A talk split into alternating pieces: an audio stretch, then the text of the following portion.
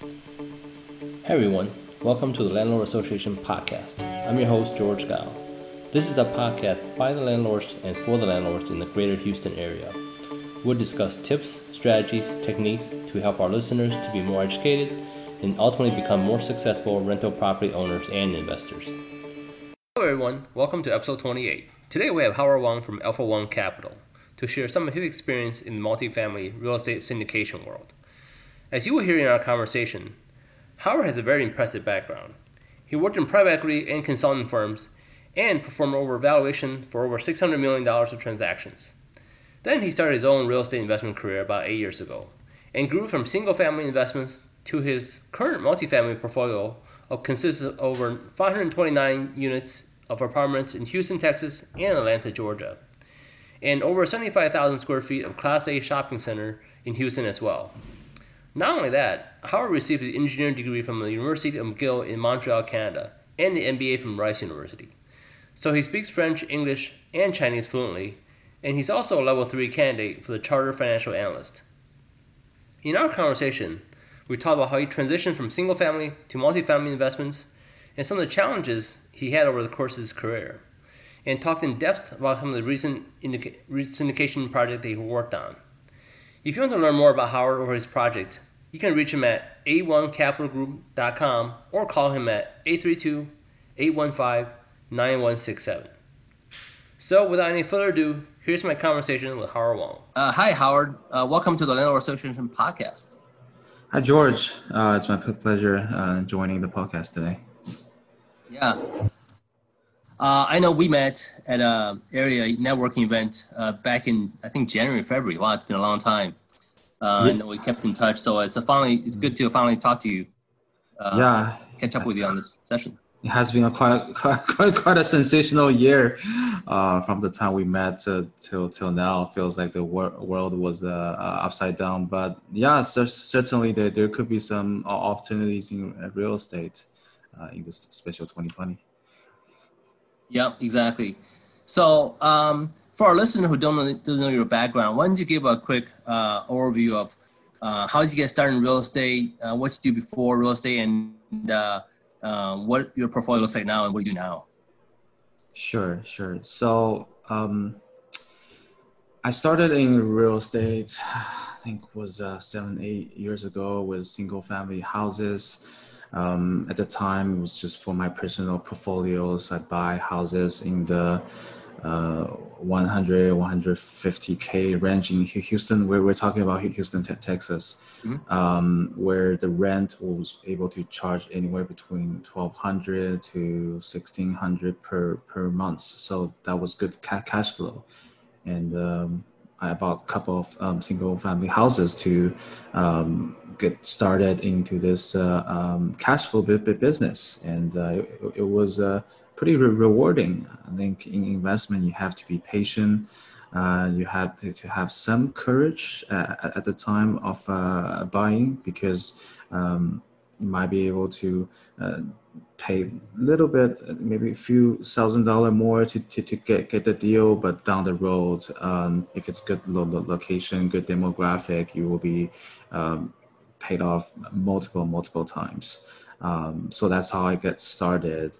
And uh, in 2016, um, I started uh, this company called Alpha One Capital Group, where the focus was on commercial uh, real estate, more specifically in the apartment business. So um, we have transacted and managed uh, three apartment complexes with a total of uh, 592 units and uh, a shopping mall of more than 72,000 square feet. Uh, total valuation uh, approximately 70 million dollar. Um, yeah, so that's the portfolio that we have currently. And uh, on my personal career uh, background, I, I, did valuation consulting and due diligence for uh, private equity institutions. Um, they had portfolio transactions that are, you know, north of uh, um, 1 billion dollar, um, typically a, a, portfolio buying multiple uh, properties at the same time. Um, examples of institutions are like uh, Brookfield and Blackstone. So these are great career experience to um, learn how institutions do their transactions. And uh, um, that brings me more confidence in the acquisition process that I have right now, buying my own deals. Um, in terms of e- education, um, I'm a Bachelor of Engineering in Civil, um, did that in McGill, McGill, Canada. And I'm also an MBA from Rice. Um, I also worked on the CFA program and I'm currently a level three candidate, uh, speaking three languages. English, French, and Mandarin. Um, so yeah, that's a little bit background information about my uh, portfolio and uh, personal um, experience. Yeah, wow, that's a lot. Sorry, all the long answer. so it's uh, speaking three multiple languages and uh, getting all degrees. For those of you who don't know, uh, CFA stands for uh, Chartered Financial Analyst, and uh, you know it's a very difficult exam. I think the to pass all three levels, probably you know uh, less than half of the candidate who enter the enter the curriculum. I probably number smaller than that, but it's a very difficult exam. So uh, um, that that makes sense. So your uh, work experience definitely gave you a, a jump on to analyzing deals, uh, understand the kind of the financing and different aspect of the, the uh, multifamily and the real estate. Um, let's talk about your first deal, just really quickly. How how did you get um, into the first deal? Was it difficult? Did you have mentors with you uh, doing uh, partners uh, doing that first deal? How difficult was that? Uh, challenging was that first deal?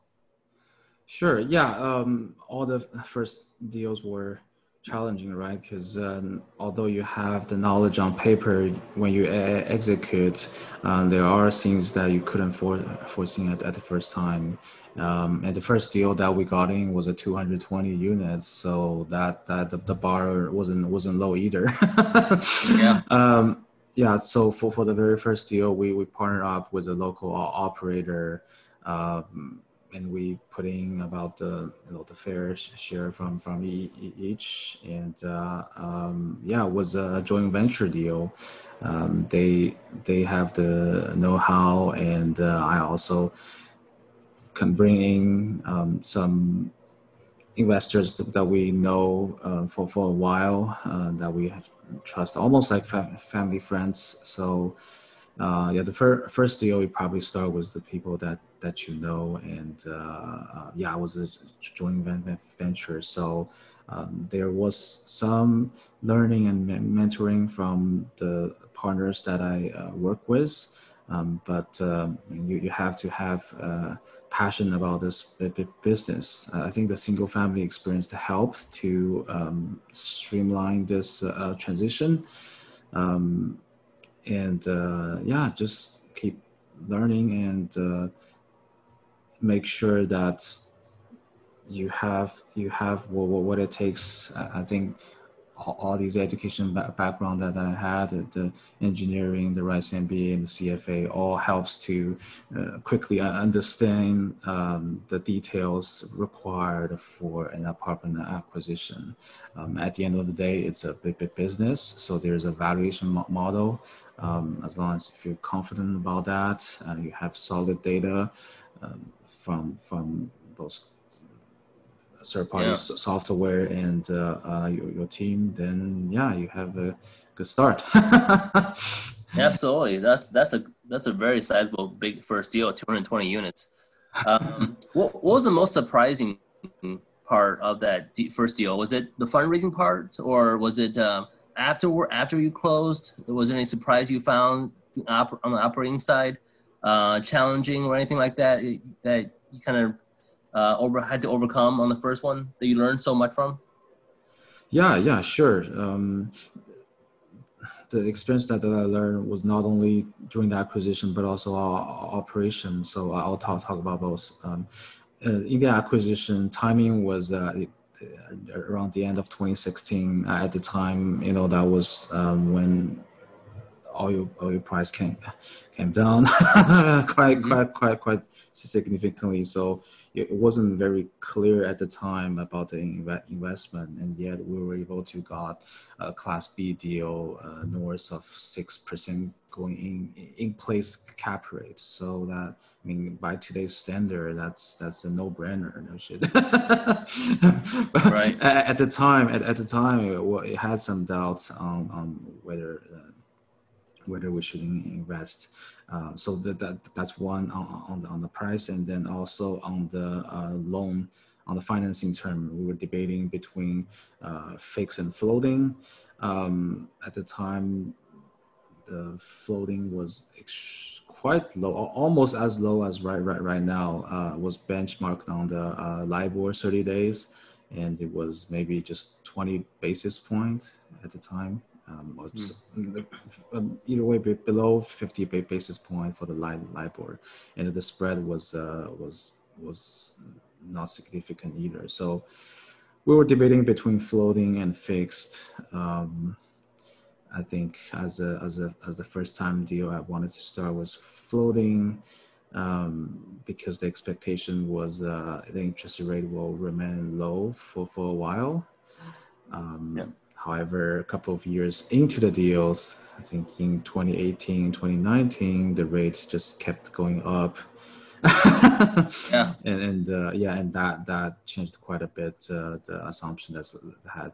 But still, um, even with the rates going up, we're able to de- deliver uh, north of a eight percent uh, cash on cash, um, conservatively speaking uh, that that's that's at least meeting and and somewhat exceeding the expectation we had um, at, the, at the beginning. So you said eight percent cash on cash. Uh, yes, uh, we're still yeah. able to okay. conservatively de- delivering. Um, in, in some good years, we can do close to ten percent, but just conservatively, I would say eight percent cash on cash. Um, there's there's also another. What's your strat-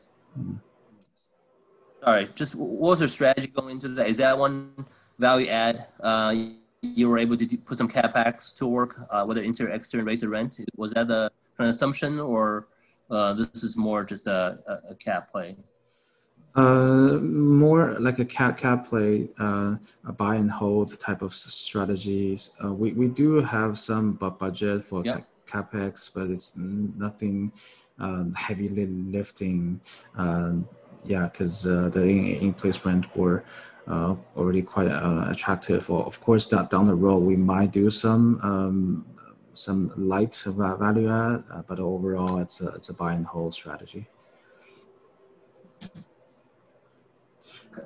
Yeah, that makes sense. Okay, um, I don't want to spend too much time on your portfolio, but um, and uh, how? So you obviously you still have the property that property right now in your portfolio. Um, just to you know, kind of uh, bring people up to date. Uh, how is it performing today, and uh, how how has COVID affected any of the uh, recent um, you know rents or, or, or leases lease ups? Yeah, so we're um, at, least a couple of months uh, into this uh, COVID situation. I think the uh, market consensus was uh, the worst time was Q2, uh, Q2 2020, specifically April and uh, May, um, because of the lockdown or orders from the government, and that does have some impact on the uh, across the board. Um, Fortunately, uh, the collection was better than they expected. I think we were still able to collect um, at least north of uh, 93, 94, even 95% of the uh, total rent. Um, you know, we we've been working with our tenants, uh, understandably about the situation, and not everyone can pay uh, right away uh, the first day of the month. So uh, for s- selected tenants, they, they might have some payment plans, but overall, you know, it's it's pretty uh, collaborative uh, environment, and uh, um, yeah, it was uh, it performed better than expected. We we were able to maintain occupancy um, north of ninety two percent as well.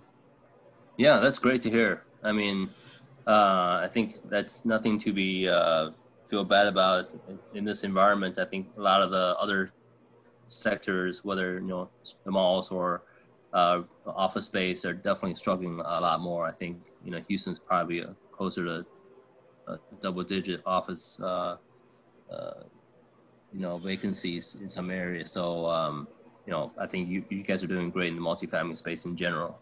Yeah, well, we, we, we, try. Uh, I think the government stimulus uh, program helped as well. You know, the stimulus check, uh, the unemployment um, benefits um, helped during that time. Although the new round uh, is um, something that we nobody is certain about, but yeah. uh, we, we're pretty uh, confident about uh, the recovery path in the economy, and uh, um, I think 2021 will be um, yeah at, least we can recover the majority part that we lost in terms of the GDP um, in 2021. Yeah, great.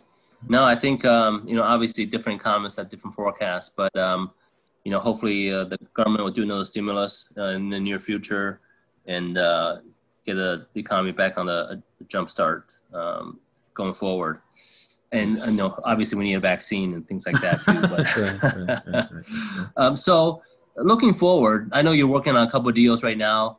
Um, how does this environment kind of affect your underwriting uh, going forward on your future deals? Um, you know just from uh, both from a seller's perspective and, and a buyer's perspective you know how do you kind of get a consensus on what the valuation how does it affect the valuation in this uh, economy and in this uh, covid environment Sure. Yeah, that um, the COVID environment does bring some challenges on valuation, especially um, in the in the earlier months. Again, April, May, uh, because people were not sure the uh, path going forward. But now we're at least six months in, in, into this. Um, I think there are more and more clarities uh, on how we should uh, um, do the underwriting. Um, from the uh, lender side, I mean, Fannie and Freddie, they do require uh, nine to 12 months of escrow reserve meaning uh, you have to put down 9 to 12 months of debt services into their account as a buffer uh, for the ca- cash flow. And uh, once meeting their performance criteria, I think that something around, um, it's based on debt services ca- coverage ratio, but a, a fairly achievable level. Um, the, then they will release the um, amount back to you um, to, to the to the project. So there is definitely some cushion um, built in by the lender. Uh, that's number one. And for for us, we pretty much uh, underwrite the first year pro forma as if the rent maintains f- flat. Um, there is n- nothing aggressive assumption on the rent growth. Um, yeah, it's more mostly from year two that we can potentially do some value add um, when the uh, economy um, backs to the uh, track, then then yeah, then we can perhaps underwrite some rent growth. So for the first year, it's more optimizing uh, the expenses and uh, maintain the current level of rent. Got it. That makes sense. Mm-hmm. Um, I think the lenders have, do appreciate that too, being have, have a little conservative view on the rent uh, and the growth, uh, just at least in the near future um, in this environment. And um, I mean, I, I, imagine it's still pretty competitive out there in terms of, uh, um, you know, given a kind of relatively low interest environment, it's still pretty competitive in terms of the buyers pull out there a lot of capital flowing in uh, on, yeah. the, on these deals. Yeah, yeah, it, it is. It is. So my personal experience was uh, uh April was the uh, quietest time. Like everyone was watching seller and buyer everyone's watching what was happening and then um, going into end of may beginning of june suddenly the, the sentiment shifted to, to be more optimistic um, perhaps it's because of the job reports there are some um, evidences of job gains um, and uh, yeah so the sentiment shifted around that time and uh, and and there are more and more deals back back to the market in in the, in the summer. Um, for sure, there's still um, a spread between the bid and ask um, of seller and buyer. And however, that's that's like any any time in the in the year. you, right. Yeah. right? They always want too much. yeah. so so there's always a negotiation uh, going on, but but I feel um, uh, the June July was a time separator be- between the pre-COVID and post-COVID price. Uh, there is a tendency that after June July, the price um, slightly raised it up a bit. Um, so that's my personal observation. Of course, the market is the dynamic, uh, subject to change all the time. Um, but that that's where I define the pre-COVID and post-COVID uh, um, timeline. Although we're still in the, this COVID situation, but the market has changed, uh, has made some anticipatory changes. yeah. Good. Yeah. No, I think uh, hopefully things are getting better and uh, there's more activities uh, in the market in the marketplace.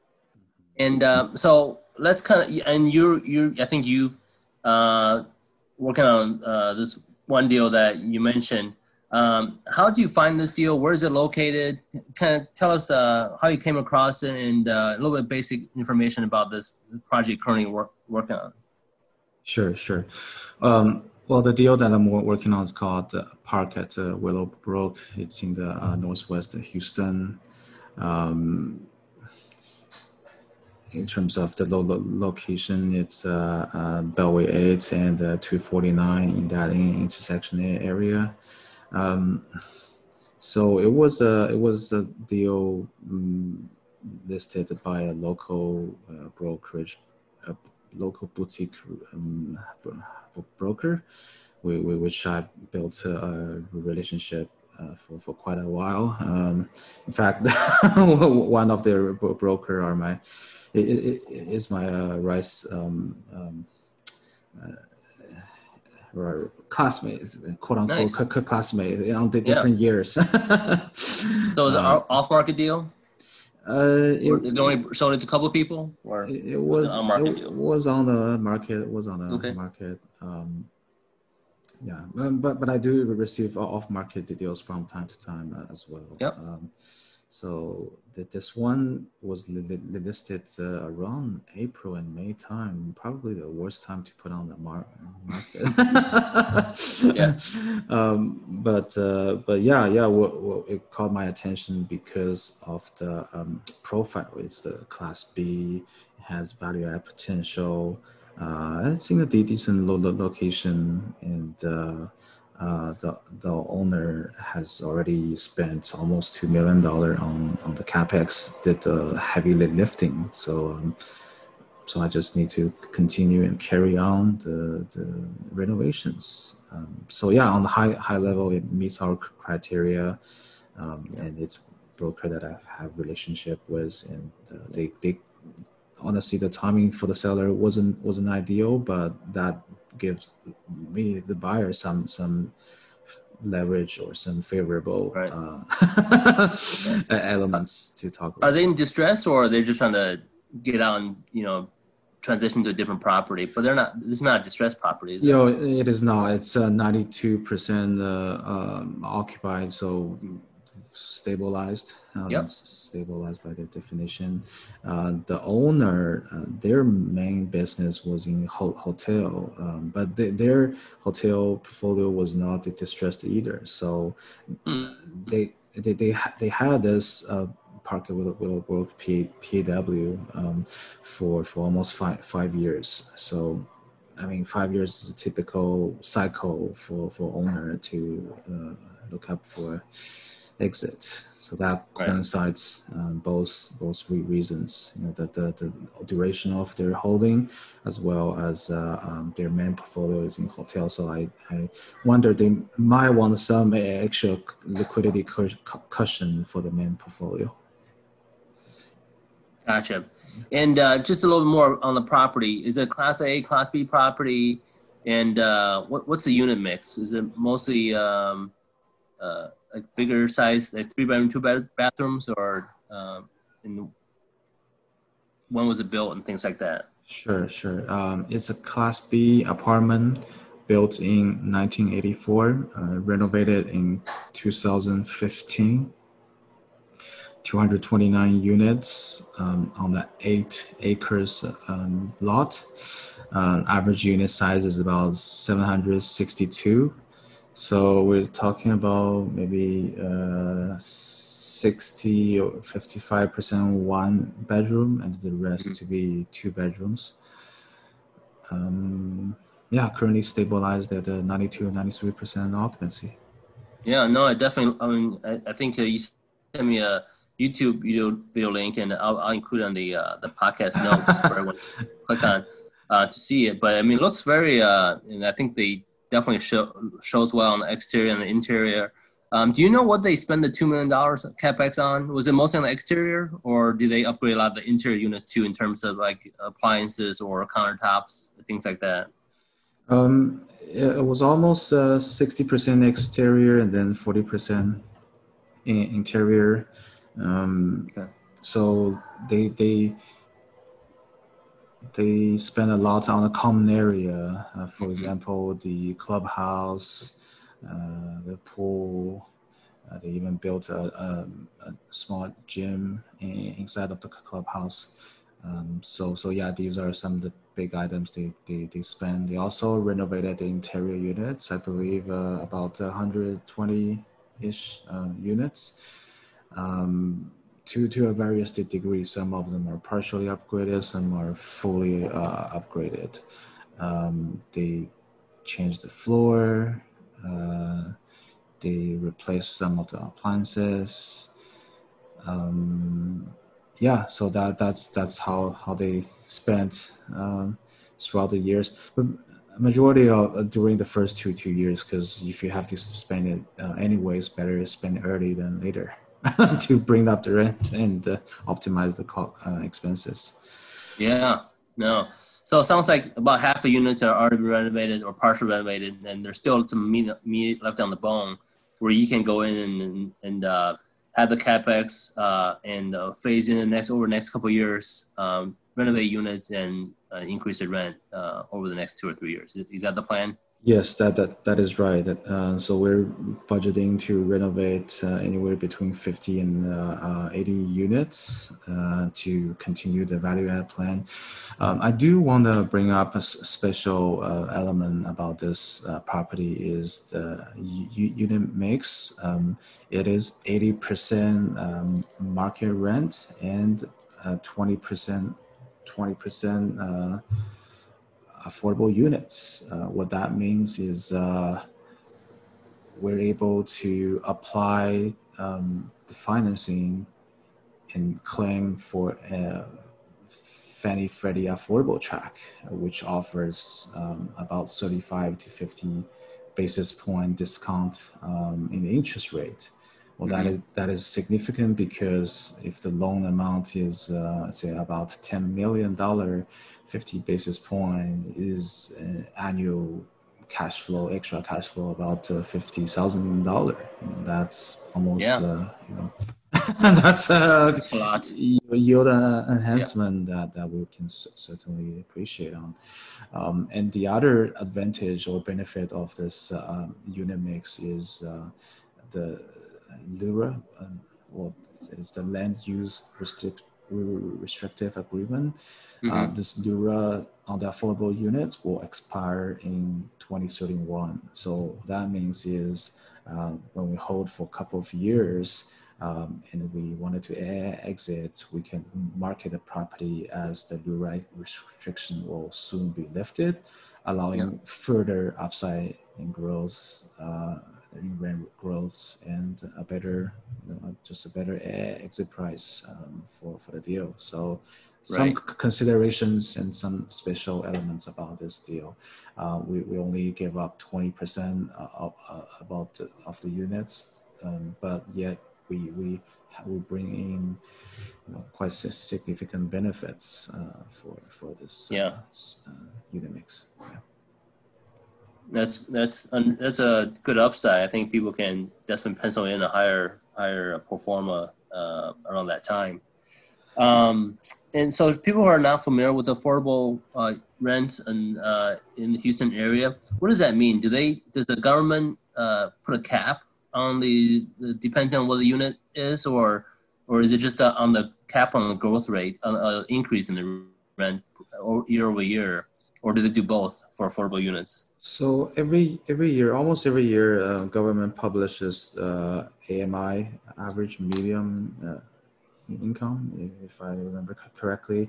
So this is the benchmark for uh, for for the level of income need, needed to be qualified, and there's a ratio attached to it, anywhere between 50, 60 to 80 percent of AMI and the rent has to be associated to that percentage of AMI. Um, there's a formula to, to, to it, but conceptually, that's that's how it works um, to set the rent um, for for these units. Okay. So, yeah. so so, so so for us, uh, again, we have some affordable units, but the benefit uh, the the they, there are other ways to compensate it for the rent concessions that, that, that we give, and I consider the um, benefits to, to outweigh the, the rent concessions that we, that we make. I think the only other thing I wanted I saw in the, the video that I was curious about it's um you mentioned this park it's in Willowbrook for people who are not familiar with the Houston area. Um, what's the Willowbrook area like? What's around it? Is there anything uh, special about the Willowbrook area? Yeah, um, the major employment um, surrounding the property uh, include healthcare, manufacturing, and retail. You know, some of the examples are um, Amazon fulfillment center. In fact, there are two Amazon fulfillment center that are uh, within 10, 12 minutes driving the distance from the property. So that that is for sure um, job creation um, boost. yeah, um, they're everywhere. Yeah, everywhere. Uh, there's also um, a Walmart uh, pretty much across the street. There's also a Home Depot um, distribution or fulfillment center nearby. Uh, there's the Willowbrook uh, shopping mall and the um, Methodist hospital along the 249. Um, yeah, and uh, yeah, there's uh, diversified uh, um, industry in, in that uh, in, in that area. So we we are quite confident about the northwest. I think it's an um, area that is growing, um, and uh, yeah, just in general, we, we, we like the employment uh, uh, demographics, and uh, we like the overall appeal of the property too. Yeah, like all the men- all the company you mentioned, like Amazon, Walmart, and Home Depot, uh, they've definitely held up well um, in the current economy. And then uh, also, I think one of the benefits for Houston is, you know, uh, over the last 10, 20 years, we kind of definitely diversified ourselves. It's not just oil and gas town, although it is still a large percent of our economy. But you know, we have uh, universities and uh, and I think medical um, is also a huge part of our um, economy as well. So kind of you know give us some good diversification in our in our economy. Yeah, absolutely. Uh, and uh, during this time, uh, absolutely need to appreciate the um, efforts um, of these uh, um, healthcare workers during this uh, um, during this special time. So um, yeah, definitely because of their um, tireless efforts, and we we hopefully be able to get get to the other side of this um, so, sooner than later. Yeah. Okay. Um, have you gotten any indications from Fannie or Freddie in terms of uh, uh, the financing on this deal? You said you mentioned there's some advantages of being uh, affordable housing. Um, and what kind of leverage do they typically put on the deals nowadays? And what, have they give you any kind of term sheet that, um, for this kind of deal? Yes. Oh, so the financing is still on, on, ongoing, um, Mhm, and yep. we, we, we couldn't, you know, confirm everything until the very day of closing. Um, on the um, ballpark, I think um, in Houston, typically uh, 65%, 70% LTV that I've seen the majority of cases. Uh, we were able to push um, a bit more than 70%. Um, and re- reasons are the uh, underwritings. You know, if we can show demonstrate the strong cash flow that we have, because lender they need to meet a minimum 1.30 times uh, debt services coverage ratio. What that means is uh, um, use the NOI, the net operating income, divide by the um, the debt services, and to come up with this uh, 1.3 times um, coverage ratio so there's not too much you can change on the debt services. Yeah. What, what you can try to push or improve is the NOI. So we worked line by line, reviewing what we can optimize, and at the same time, we have to show proof that we can uh, achieve it. So luckily, um, t- or tentatively, we, we were able to get uh, um, north of seventy percent um, on the LTV. So which is uh, um, pretty good deal for, for, for us. And in terms of the interest rate, um, yeah, it's uh, it's benchmarked to to to 10, 10 years uh, 10 years treasury rate and uh, currently i believe is around 70 basis points and the spread we got um, uh, conventionally for, for, for the apartment i think was uh, maybe 250 basis point or even higher we were able to to get um, under 250 basis points so that put us at a uh, rate uh, in around 3% um, hopefully hopefully under so mm, but that depends on where the 10 years treasury go um, 3% is very competitive if It's very great. Oh, yeah. Yeah. if you just think about earlier in the year we're still talking about four four and a quarter four and a half Mm-hmm. percent so just within within uh, a couple of months we able to save dramatically on the interest payment and that that does help for the for the cash on cash return. Um, and we got uh, uh, also a boost from the interest only. So we we we pushed for three years of uh, io and that does give us some time to um, to do the value add in year two and three. Um, and uh, yeah and while meeting the the return of objective and expectation for our investors Yeah. You can't definitely can't do that on a residential property. yeah Can you imagine going there asking for IO interest only on a, on a single family? So uh, that's that's one of the benefits doing commercial property. So it's, that's great terms. Seventy five percent leverage is uh, uh, it's, um, I think we're seventy percent even for the Houston area. It's still pretty good. Um, and then um, so that's that's really good for you on the lender. And what about on the operating side? Uh, who do you work with um, on the operating side? I don't know. You have almost half a billion dollars of a portfolio, uh, 600 plus units right now. You're not doing this by yourself. Uh, who, who's your, who, who are you going to use for? Do you have a plan? You're going to keep the existing management in place, or are you going to bring the teams that you have currently for the other properties uh, on for this for this uh, new acquisition? Um, so we we plan to bring in a third party management company that uh, we, we we trust and uh, that we know very well. Um, their leaders they each have 30 40 years plus of experience and their headquarters is just within 10 minutes of the property so um, so they know that um, market the local market very very well and they they've been through mm, all the uh, good uh, you know they, they they they have the experience to do to do this and uh, um, yeah it's it's just a good partnership and uh, i think for for them to join in and bring the um, experience that they have is a pretty valuable valuable deal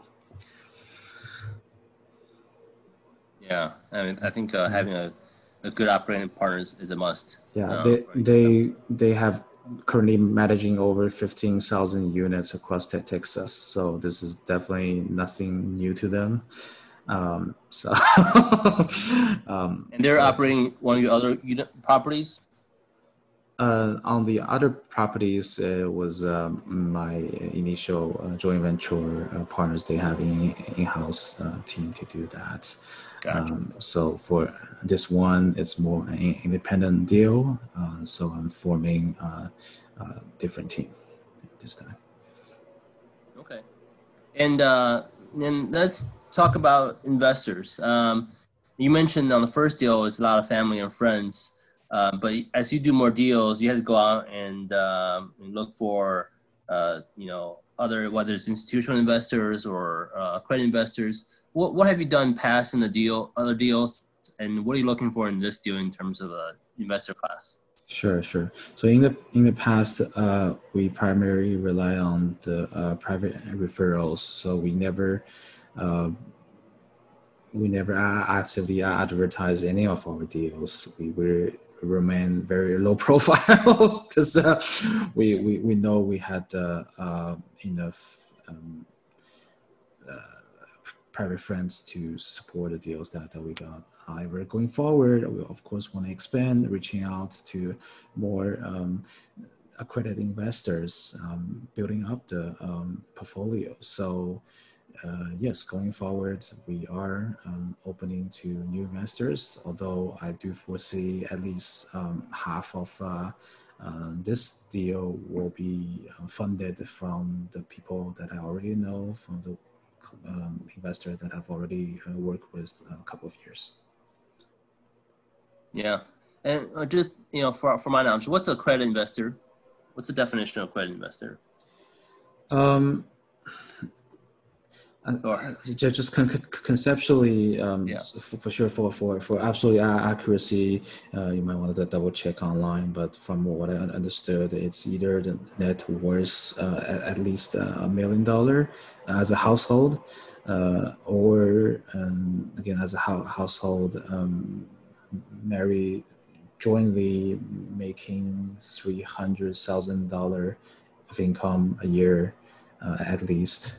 Uh, if it's a single person, at least two hundred uh, thousand dollar per year. So the, these are the two most um, popular um, criteria. It's either or, either or, either net worth or income. Uh, and of course, if uh, if it's coming as an entity, then the entity needs to meet uh, certain criteria, and it's also opening for uh, trust as well. Um, although I'm not exactly uh, too sure about these details. There are always uh, inf- more information online. Um, so uh, I, I wanted, I do want to say uh, this investment can accept uh, self-directed IRA um, mm-hmm.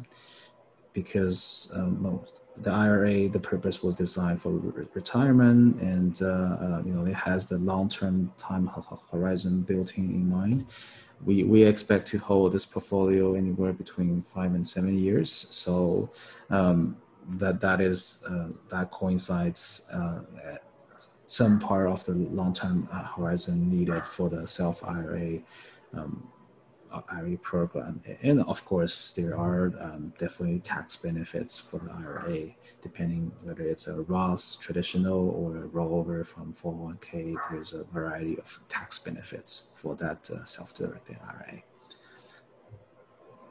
Yeah, yeah, I think uh, um, I think that self-directed IRA has become more common the last uh, three or four years. Uh, I think people get as people get more knowledgeable about it. It's a great way to invest. Um, you can you, you don't have to stuck with uh, normal stocks and bonds, uh, you know, normal Roth or uh, IRA. So um, self-directed give you a lot more opportunity to invest in like real estate or uh, other uh, types of um, you know maybe a little less liquid investment than just stocks and bonds. Right, right. It's a good diversification. Right? Uh, I mean, for personal f- finance, you do want to have uh, a little bit diversified portfolio. So have ex- exposure in stocks, exposure in real estate. So you can have both capital gain and good cash flow, which um, you know it's a it's a great way to have both, right?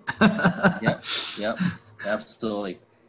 and um, and I I see you know I think you mentioned um, you have done uh, preferred uh, equity investors and uh, other equity. What's how do you distinguish and what's the difference between the two structures between the preferred and non preferred? Okay, um, so for the preferred equity, we we did, did designed this because we know um, investors have different preferences. Uh, some investors they want to maximize their uh, cash on cash yield. Um, some they want a more traditional balance between cash flow and uh, capital appreciation. So the um, preferred equity is designed for those who want to maximize their cash flow. Uh, we're offering a 9% um, preferred re- return, and uh, the preferred uh, equity among the entire pool is up to 20%. So it's a limited um, offering for, for, for that uh, uh, equity class. Um, so when, when there is cash flow generated from the property, 20% um, will go to the the preferred equity and uh, 80% will go to the traditional uh, common equity. Uh, that's how we split the cash flow. Uh, so 9% for preferred return for, for the preferred equity and then 7% uh, preferred return for uh, the common equity.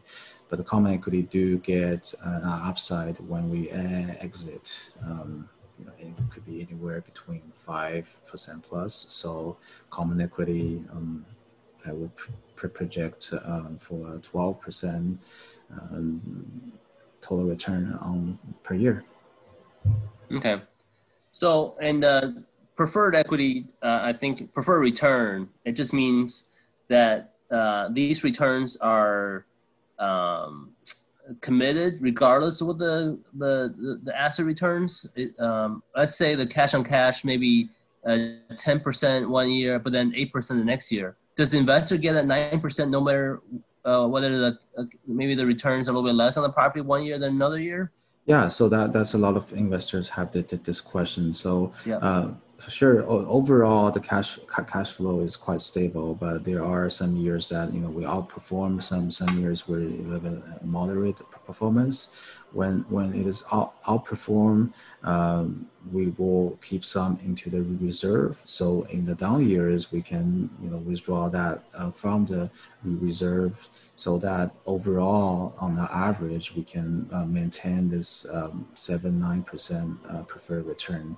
And what i do differently from other group is um, any cash flow generated from the property we pay to the investors first um, and then if uh, once meeting the preferred returns, then the, I will be able to charge some minimum uh, asset management fee uh, on the deal. So that is different from other um, groups because other groups they might charge the um, asset management fee regardless of the actual performance. So I wanted to make sure that investors get the the most from the, the deal, um, and if I can outperform, I get a little bit compensation. Um, that was um, some solid pro- process to be um, in, investor friendly. Yeah, that's great. That's how you gain the trust. Uh, people who invest in you put, put their trust in you, and also um, you know put the investor first. Uh, that's a great mentality. Um, yeah. yeah, yeah. I think same thing for for for bondholders. You know, you know, we work with Fannie and Freddie. You know, we always try to uh, work with them and make sure their requirements are satisfied because they're such a big part of the uh, the deal structure. You know. Right. Right. Um, yeah. Um, always to be um, investment friendly. Uh, the, the, this is just one of the example that um, I wanted to be um, set some difference and uniqueness in the in the in the way that we do deal. Um, and all, and the, the the part that I mentioned which cash flow is is um, goes to the preferred return first was actually returning the PPM so it's it's set uh, on the actual yeah. doc, document. Yeah. Okay. Mm-hmm. and what's the distribution frequency? Is that annually you distribute the dividends or um, is it like a quarterly, or how, how do you do that, or is it more on depending on the on the, on the property, asset? Uh, we do quarterly. Quarterly, that um, seems to be the standard. Um, because annually that would be too long, and then monthly that would just be uh, excessive work for for our group. Uh, so qu- quarterly will be a good balance, um, and uh, it was all, will also be a good frequency to review the performance um, of the property. So yeah, quarterly. Okay, and you write a newsletter or uh, have a call with investors on a quarterly basis too? Um, so we typically have a quarterly re- reports on the okay. performance. For example, the occupancy, um, the you know the revenue expenses and the NOI. So yeah, we we we do a quarterly report, and if investors have any specific questions, we can you know, discuss further. Okay, great. Uh, so we talked about the potential rent upside and the you know I think the properties in the Class B uh, area. What about on the operating side? Have you and, and the management team, uh, you know, find a, figure out some ways you can reduce the opex over the next couple years? Um, what are some of the opportunities that you've seen that um, you know for this property? Uh, sure. So there are a couple of ways. Um, you know, there, there, there are the variable expenses and there are the fixed expenses. The fixed expenses are um, property tax, uh, insurance, um, utilities kind of on the both side, uh, but but the fixed expenses are at least thirty percent, north of thirty percent, probably more um, of the expense structure. Wow. So um, of course we'll, we'll, you know property tax will uh, yeah that's um, that's yeah on on the variable expenses there there seems to be optimized for example the so- software that you use uh, and then if we do some uh, value add renovation that would by itself taking care of the repair and maintenance and drive the um, expenses lower. Um, examples are currently many units are using carpets and carpets are um, you know high maintenance item we're mm-hmm. looking to replace with vinyl floors uh, which are more durable um, yeah, if we taking care of that during the renovations, that would uh, also drive down our repair and maintenance uh, expenses. Um, yeah, so software and then doing uh, renovations and also just overall be more efficient. You know, we we are a local team. Um, we can be nimble on many things that we do.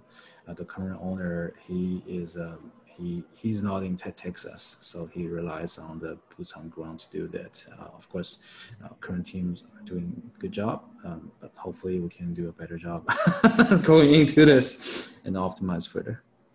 Yeah, no, um, yeah, I think have a just some, some mom and pop operators. They have higher fixed costs, like you mentioned, uh, because they can't leverage teams across different portfolios. Where uh, investors like you who have multiple portfolios can have teams that can you know have lower costs uh, just in terms of the, the back office and administrative costs.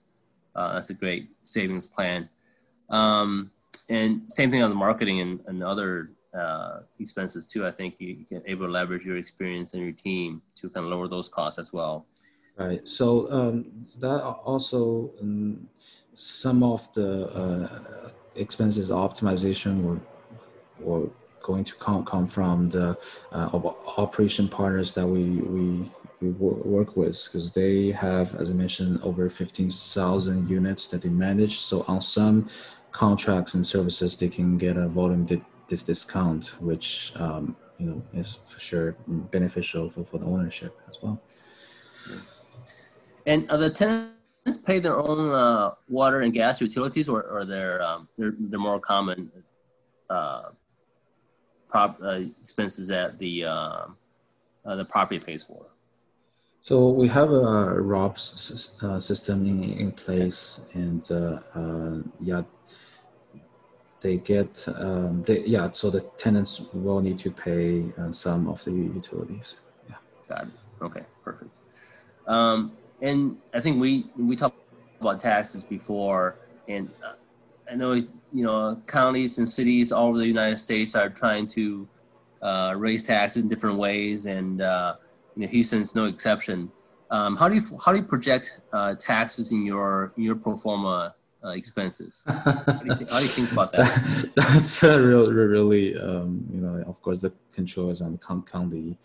Uh, every year is different. Um, so in, the recent years, there are some significant increase in property tax, which I think the industry is aware about. Um, so we typically underwrite going in um, 85% of purchase price for year one uh, for the appraised value, and then of course multiply by the rate. Um, and then after year one, uh, single digit uh, growth. So you can potentially do a couple of scenarios, whether it's, you know, it's, if you set five percent as the base case, you can do maybe 8% or 3%, just depend on the comfort zone. Um, but yeah, it's, it's, it's not, as no, I said, the ha- has the ultimate control. Um, what we can do is just project the long-term um, average growth trend. Um, yeah, that's, that's what we do. No, definitely, it's more art and science, and um, you know, every property is, is different, and uh, it all kind of depends on how the how the yeah. county and city. Yeah, uh, of course, if if we built in more and then still come up with a double digit return, then yeah, then that's even better. Okay, great. Um, anything else you want to mention on the property before we kind of go into the general and mindset uh, portion of the podcast? Uh, yeah, let's move on to the to the question to your agenda. Okay. All right. I think that's a really good, and you know, people. I'll, I'll link the, uh, like I said, the YouTube link below on the in the show notes. Uh, anything else you want to share too, uh, and people can always reach out to you. Uh, we'll provide that your contact information uh, if you're if you want uh, include that as well, so people can reach out to you if you have more questions on, on this uh, project. So it sounds very exciting, though. well, I, I, I, hope I, I hope I can um, share that excitement with, with the audience. Great. So you know we have we talked to other. There's a lot of uh, syndicators now in real estate, and over the last four or five years, people want to raise money and um, um, you know buying multifamilies or commercial or, or retail uh, properties. Um, but you've done really well. You have almost half a billion dollar in portfolio and uh, I think invest. You know, you're saying 50% of investors on this deal probably come from existing uh, investor pool. So people obviously trust you and have you performed well over the years. What what makes you successful? You think? Um, you know, is it is it sourcing the deal or uh, more? Um, you know, things you learn along the way. What what makes you think? Uh, what makes you think you're successful on on the on these on become a good syndicator? Yeah, it's a highly, highly competitive business. I mean, there are um, all kinds of um, private shops uh, working, chasing for deals. So uh, it is, it does take some extra effort to to progress and expand um, I, I, would say is uh, um, building up um, trust and show transparency to investors. You know, you do want to anticipate the questions that they, they, they could have because I mean, as as a as a syndicator, I, I put in typically at least ten percent of my own money into into every deal. So um, I definitely have a heavy skin in the game.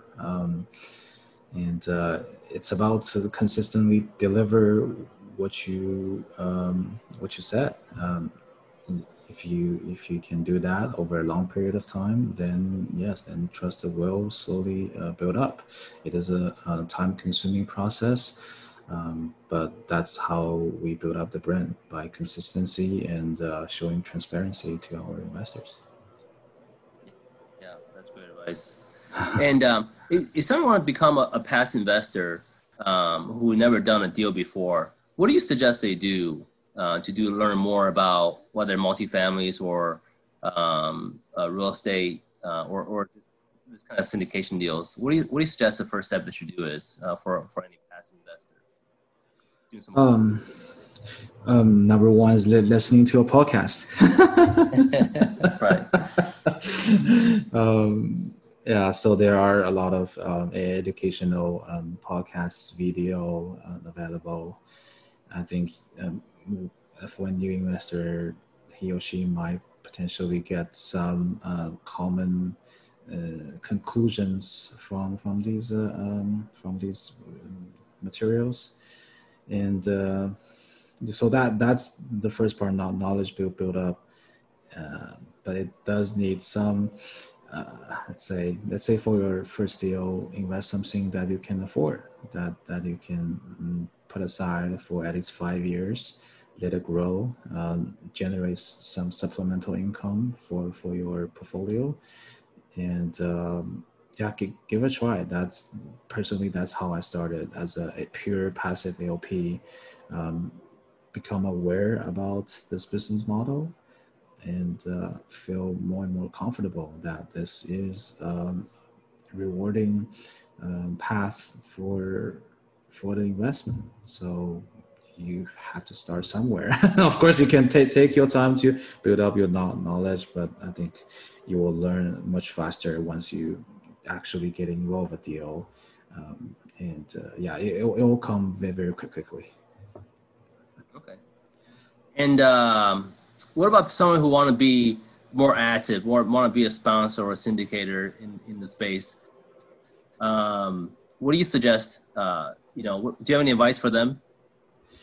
Um, Star was um, again. I can only speak of my personal experience as uh, uh, Star was a circle of uh, people that that having who have mutual trusts and uh, do yeah. something maybe smaller um, uh, around uh, 20 30 units that you know at least you can get some conceptual understanding and it's at, the same time mimic the business model of a larger portfolio um, yeah start somewhere i mean a lot of people are thinking they need to start from a high high level uh, that's not necessary a lot of people start with uh, just a dozen of units and uh, um, snowballing, um, building up their portfolio over time. And this is a marathon. This is we're not talking about overnight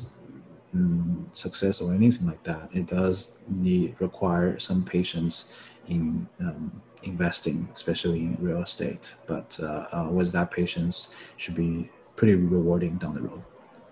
Yeah, it's good and it's always not going to be a smooth ride, right? There's always going to be bump in the road, and uh, um, it's not as easy as always it seems. Uh, sounds like. yeah, yeah. So that that's uh, that's it. I mean, everyone should f- figure out whether to be a passive or active, uh, uh, taking an active role.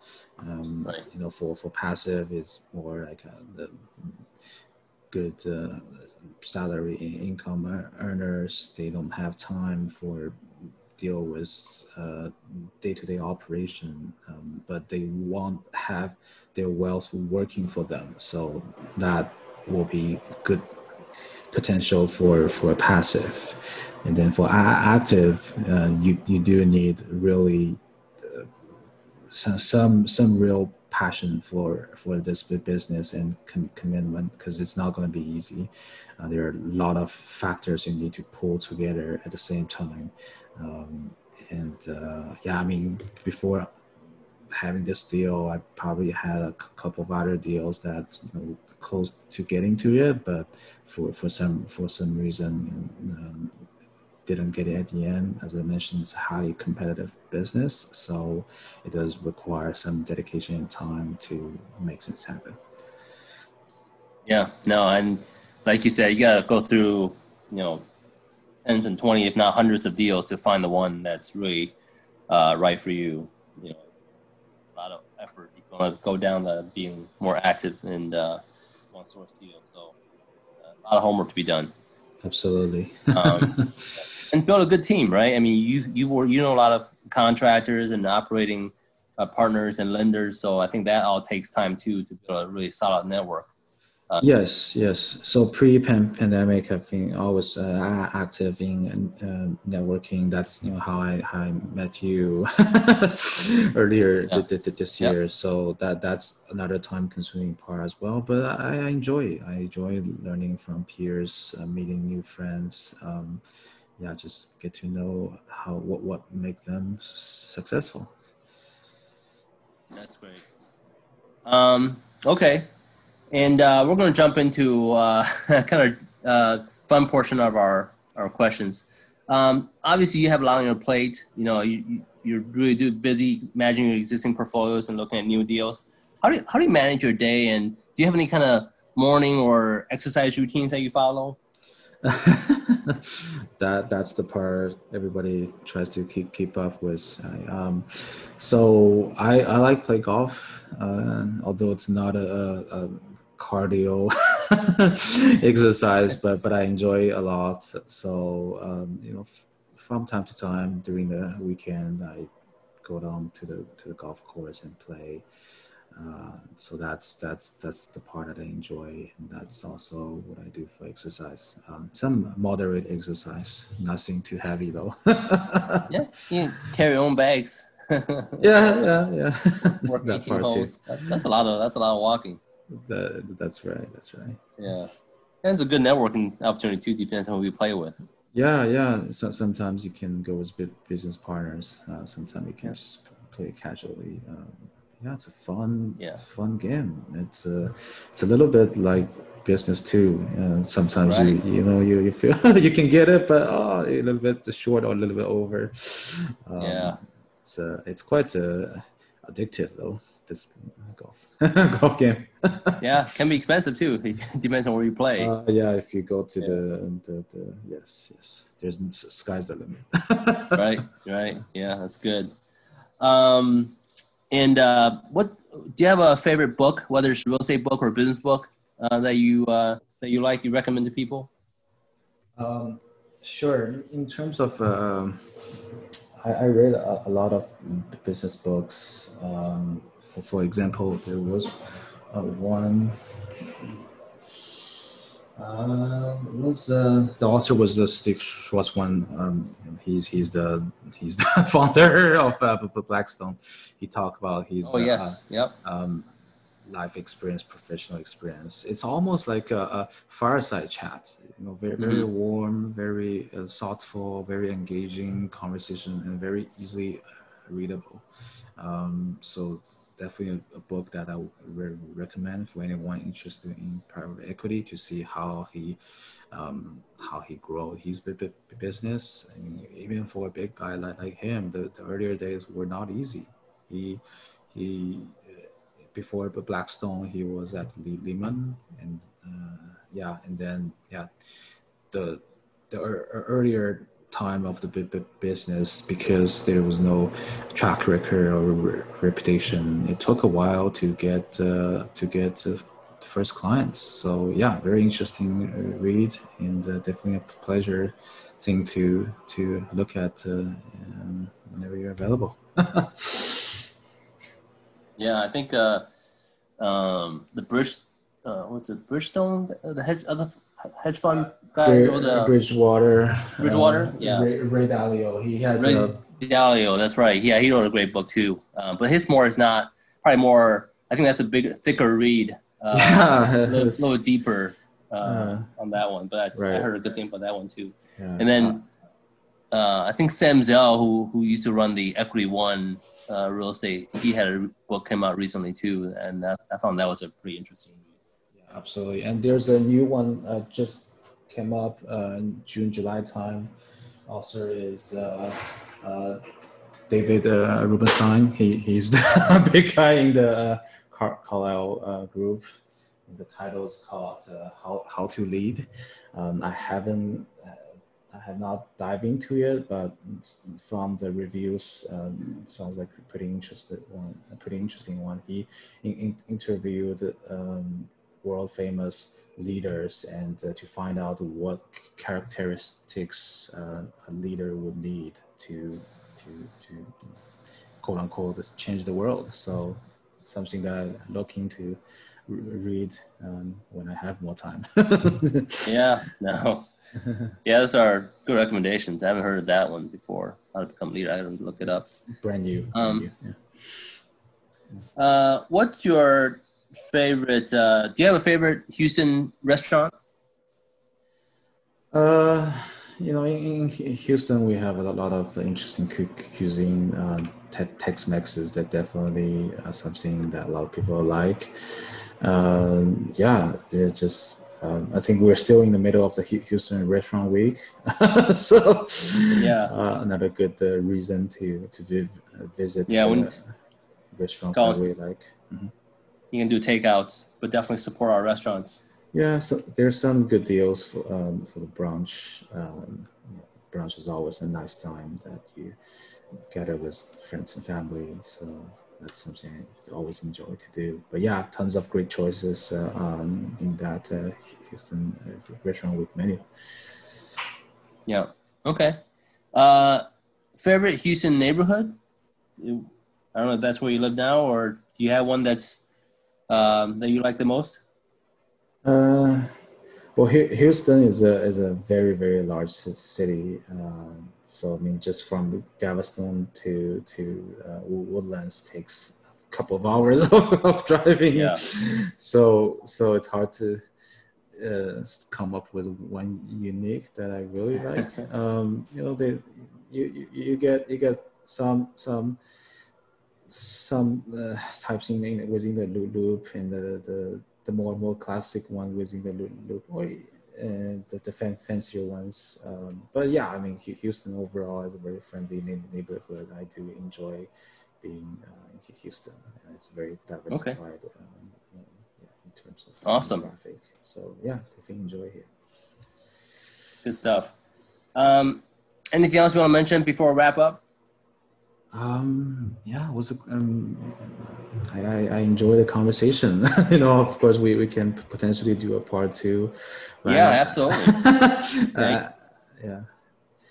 We can definitely catch up later. We'll see how this uh, how this thing went. Yeah, So- yeah. It, the deal is still ongoing. We're projecting. Um, we, we're do, doing the uh, the funding uh, for this month and potentially potentially early October. We're pr- projecting to close mid uh, October ish. Um, but yeah, fun.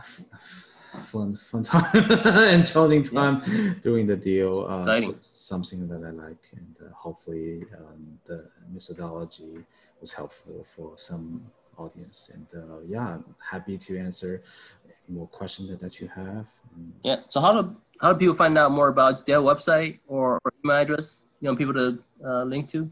yeah, yeah, um, I'll I'll share with you the the email um, and phone number that that we have. So um, yeah, people can reach out. Um, yeah, for, for if they're interested to di- discuss any particular topics. Great. Well, thank you so much for coming on the podcast, and uh, I wish you luck on your uh, existing portfolio and the current project you're working on. It sounds very exciting. So, uh, wish you the best of luck in the future. We'll Thank definitely so catch up. Thank you so much. It was a great pleasure speaking with you, and uh, um, yeah, best wishes to your podcast channel as well. Thank you, Howard. Take Thank you. care. Take care. Take care.